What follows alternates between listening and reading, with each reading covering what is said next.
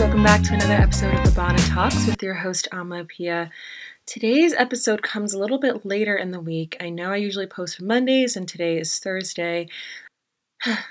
um, and this comes uh, in reaction to what has been going on in our nation right now, in our world. Um, if you live under a rock where you quite literally don't pay attention to the news, which honestly I'm finding out a lot of people don't. Last week, a 46 year old black man who was suspected of using a counterfeit $20 bill um, was murdered by a white police officer who pressed his knee to his neck for almost nine minutes while George Floyd repeatedly, repeatedly said that he could not breathe, you know, called out to his mother um, for help, um, was very vocal, and still the police officer pursued what he was doing, and unfortunately, George Floyd died. Um, and this is something that was caught on camera, of course. You know, we're in the age of social media and digital technology, and as with a lot of other cases um, that we've seen with Black people being killed by our um, our law enforcement, it was caught on camera, and um, it's kind of it's very hard for me to. It was hard for me to do a podcast episode hearing this, um, watching the protests on the news, watching people react on social media, people not reacting on social media. Um, it was hard for me to really say anything um, in regards to the situation because, quite honestly, I, I had zero reaction. I was completely 100% unsurprised by this incident. Um, and it made me question, like, why? Like, why do I have zero reaction? Why am I unsurprised? Why do I feel absolutely nothing? Absolutely nothing when I watch a video clear as day. Well, this happened in broad daylight. I watch a video and I sit and watch this man die on camera. I sit and watch the news and hear people talking about this and seeing the outrage. Um, I have absolutely no reaction. And I really ask myself, like, why is that? Um, and the truth of the matter is, I have I've grown up with this narrative my entire life, like so many other black men and women. This is just just another one. This is just another one. This happened nine years ago with Trayvon Martin. It happened over o- almost 30 years ago with Rodney King. And and quite honestly, I'm sitting here like I'm really every day looking and thinking and trying to get make a sense of this whole thing. This is going to happen 10 years from now. This is going to happen 5 years from now. This is to this happened days after another someone else was also killed and their body was left for 12 hours in the street with no one reacting, no one saying anything. It happened quite literally days after George Floyd died, and all of these protests were happening, and all this outrage and all this outpouring of support was happening on social media. So it's not going to stop. This is routine. And isn't that sickening? Like, let that sit for a second. Don't you think that's a little bit sickening that I've become so immune to these things? I mean, I grew up I grew up with this narrative. I have two younger brothers. They're in their 20s now. And just like children are told when they're younger, the typical rules are not to talk to strangers or, you know, don't say your business in the classroom or any of that stuff. any of those routine things that we, you were all told as children, Black children were always given a different, a separate set of rules. And in those set of rules, one of them was in regards to the police, and we were told to be careful. Those discussions were had when we were like four years old. Four years old, even earlier. Even earlier. So, this isn't, this incident is not an isolated incident. It's something that's been going on our whole lives and we are so used to. And people are tired of it. People have had the final straw.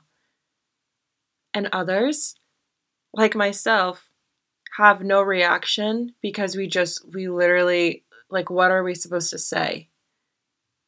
This is, this is nothing new. It's not. And I hate to say it and I hate being, I hate having that negative energy, but it's true and you can't tell me otherwise because that is that is the experience I've had and that's the experience that a lot of so many other people have had growing up. I also have grown up with the notion that my opinions or my voice didn't matter. It didn't matter what I said or felt about anything. So, over time, over the years, I've just stopped commenting on these things because why? because I was repeatedly told to my face that it, it didn't matter. And as a result, my parents told my brothers and I, shut up, shut up, and do what you need to do. Give back to your community. That is how you make the change. Show up. Don't say it, show up and show them to the point where they can't bear to look away.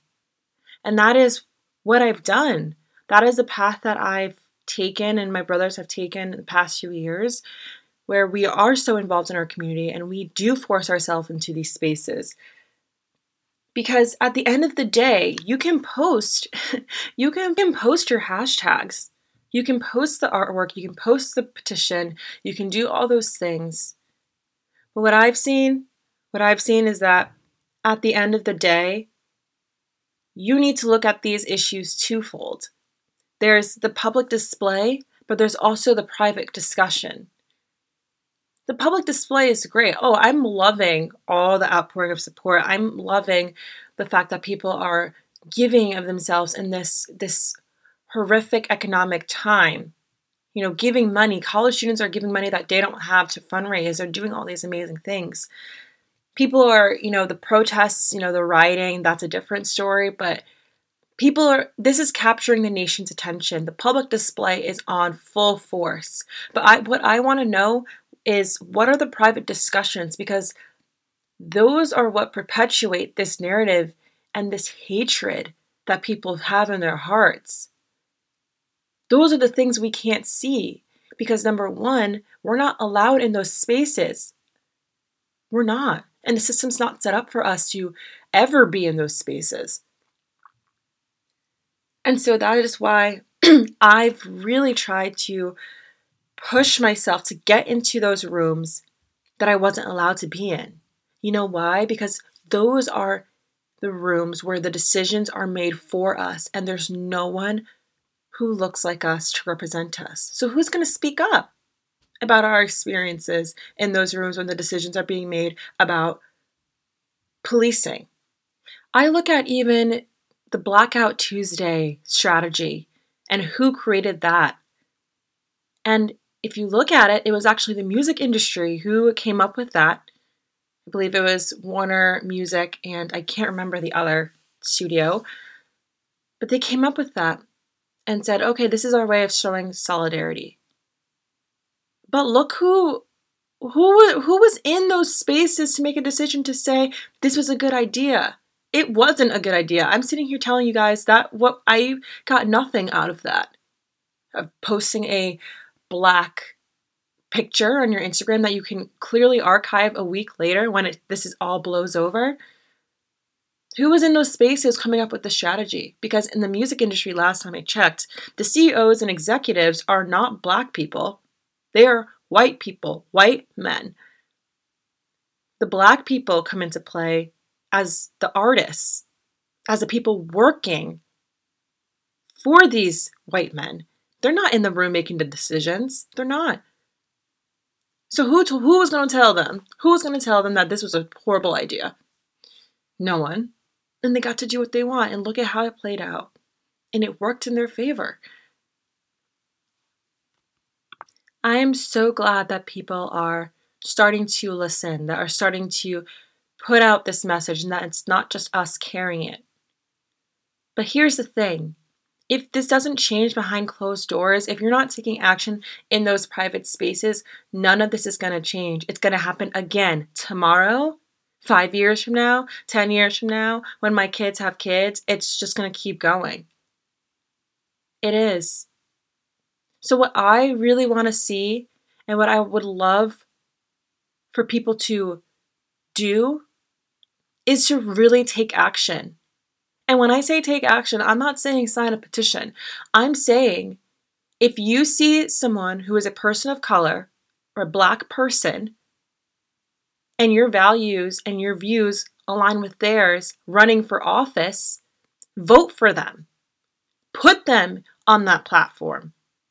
Give them the opportunity. That is how things will change. If you are an elementary school teacher, bring these conversations into the classroom. Talk about it. Read books that paint Black people in a beautiful light. Encourage your students. Create a positive environment, create a positive narrative. Teach students to be excited about learning about other people's cultures, other people's stories, so that I don't have to sit here on Instagram and tell you to learn about it.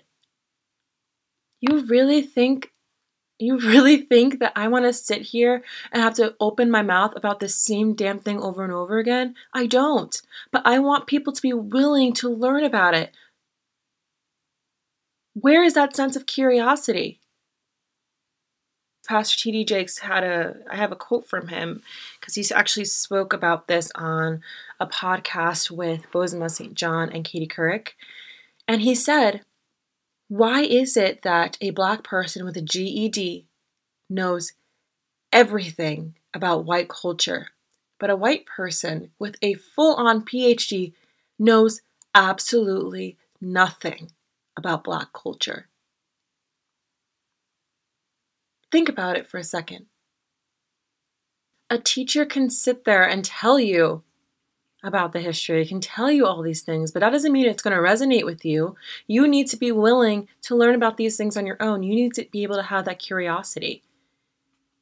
And the way you do that, the way you foster that curiosity is number one, you know, building it in the classroom, you know, to teach children to be excited about these things. But if you're older, what I would say is talk about these things, these situations on a personal level. Let it hit you. These things don't happen that far outside your door. These are your friends, these are your neighbors. If you know your friend is struggling, your close friend, someone you regard as a sister or a brother, is struggling, wouldn't you do anything in your power to help them feel better? because it hurts you too? Wouldn't you? It's so easy to get so caught up with all of this on a national level, to blame people, to pinpoint things, but look at yourself. If you don't know a George Floyd, you might know a Kojo Appiah, and Kobena Appiah, and Ama Appiah. You might know them. So just replace the name. How do you feel about it then? Do you feel do you still feel like all lives matter when you replace the name with someone you know, you see every day? Maybe not during quarantine, I hope not. but doesn't it change things a bit for you? And that is why I'm saying I'm not expecting anything of anyone. I'm not. But I really hope that you're critically thinking about these things on a personal level. I hope that you take action because you see the need, you see it, and you feel it, not because I'm begging you to look at it and view it in that lens. I don't want to have to throw it in your face. I don't want to have to have this discussion. It's exhausting. I want you to critically think about it. I want you to ask these questions. I want you to normalize these conversations in your homes with your friends. That is why you should be checking up on them. That is why you should have that basic respect for your friends because this is regardless of race. This is regardless of those any of those things. This is about being a good person and being a good friend, a good neighbor. That's what it comes down to. But people tend to forget the basics so much and they get so caught up in all this how they how people view them on social media, whether or not they're following Trump, you know, whether or not someone posted a black box or not. It's not about that. I want to see what you're doing in your in your communities. I want to see and hear the conversations that you're having in your with your families. I want to hear the conversations that you're having with your black friends just to check up on them that is what I would love to see. I want you to be excited to learn about my culture, just as I was forced to learn about your culture. Let's have that basic respect for each other. That is all I want. That is all I want. And that that's private discussion. So, we're capturing attention with the public display and it's necessary we need to because people aren't listening because it keeps happening over and over again. So yeah, that that I get it. It makes sense. But until I see a change behind the closed doors, I don't I I really don't think anything is going to improve. And it's so unfortunate. So these are the following questions I really want everyone to ask themselves, including black people. Really and truly, I think everybody needs to have these to ask these questions. And that's number one what exactly is happening behind your closed doors? How do you talk about equality behind your closed doors? How do you talk about race? Who is representing us as Black people in those spaces? Who is educating those students in the classroom? What are the conversations you are having with your Black friends? Are you even having them? And if you are, what are you talking about? Is it just, how are you doing? Or are you asking tangible questions that can really help and assist in your growth and understanding of the situation? That is where our allyship is needed. If you want to know how to use your white privilege, that is where we need it. That is where I want to see more voices that I don't want to see that on social media. I don't care, quite frankly. It doesn't matter to me because it you can say one thing and turn your cheek and do the other. It doesn't matter. And I know you guys are doing that because I see it. We're still here years after Trayvon Martin. So I know. I know that's exactly what's happening. Um, so those are the basic things I think we need to do. And that's not hard to do. It really isn't. It really isn't. I think that's the bare minimum of what we should be doing as human beings. And that makes this whole thing a human rights issue. It's not a political issue, it is not a, a, a partisan issue.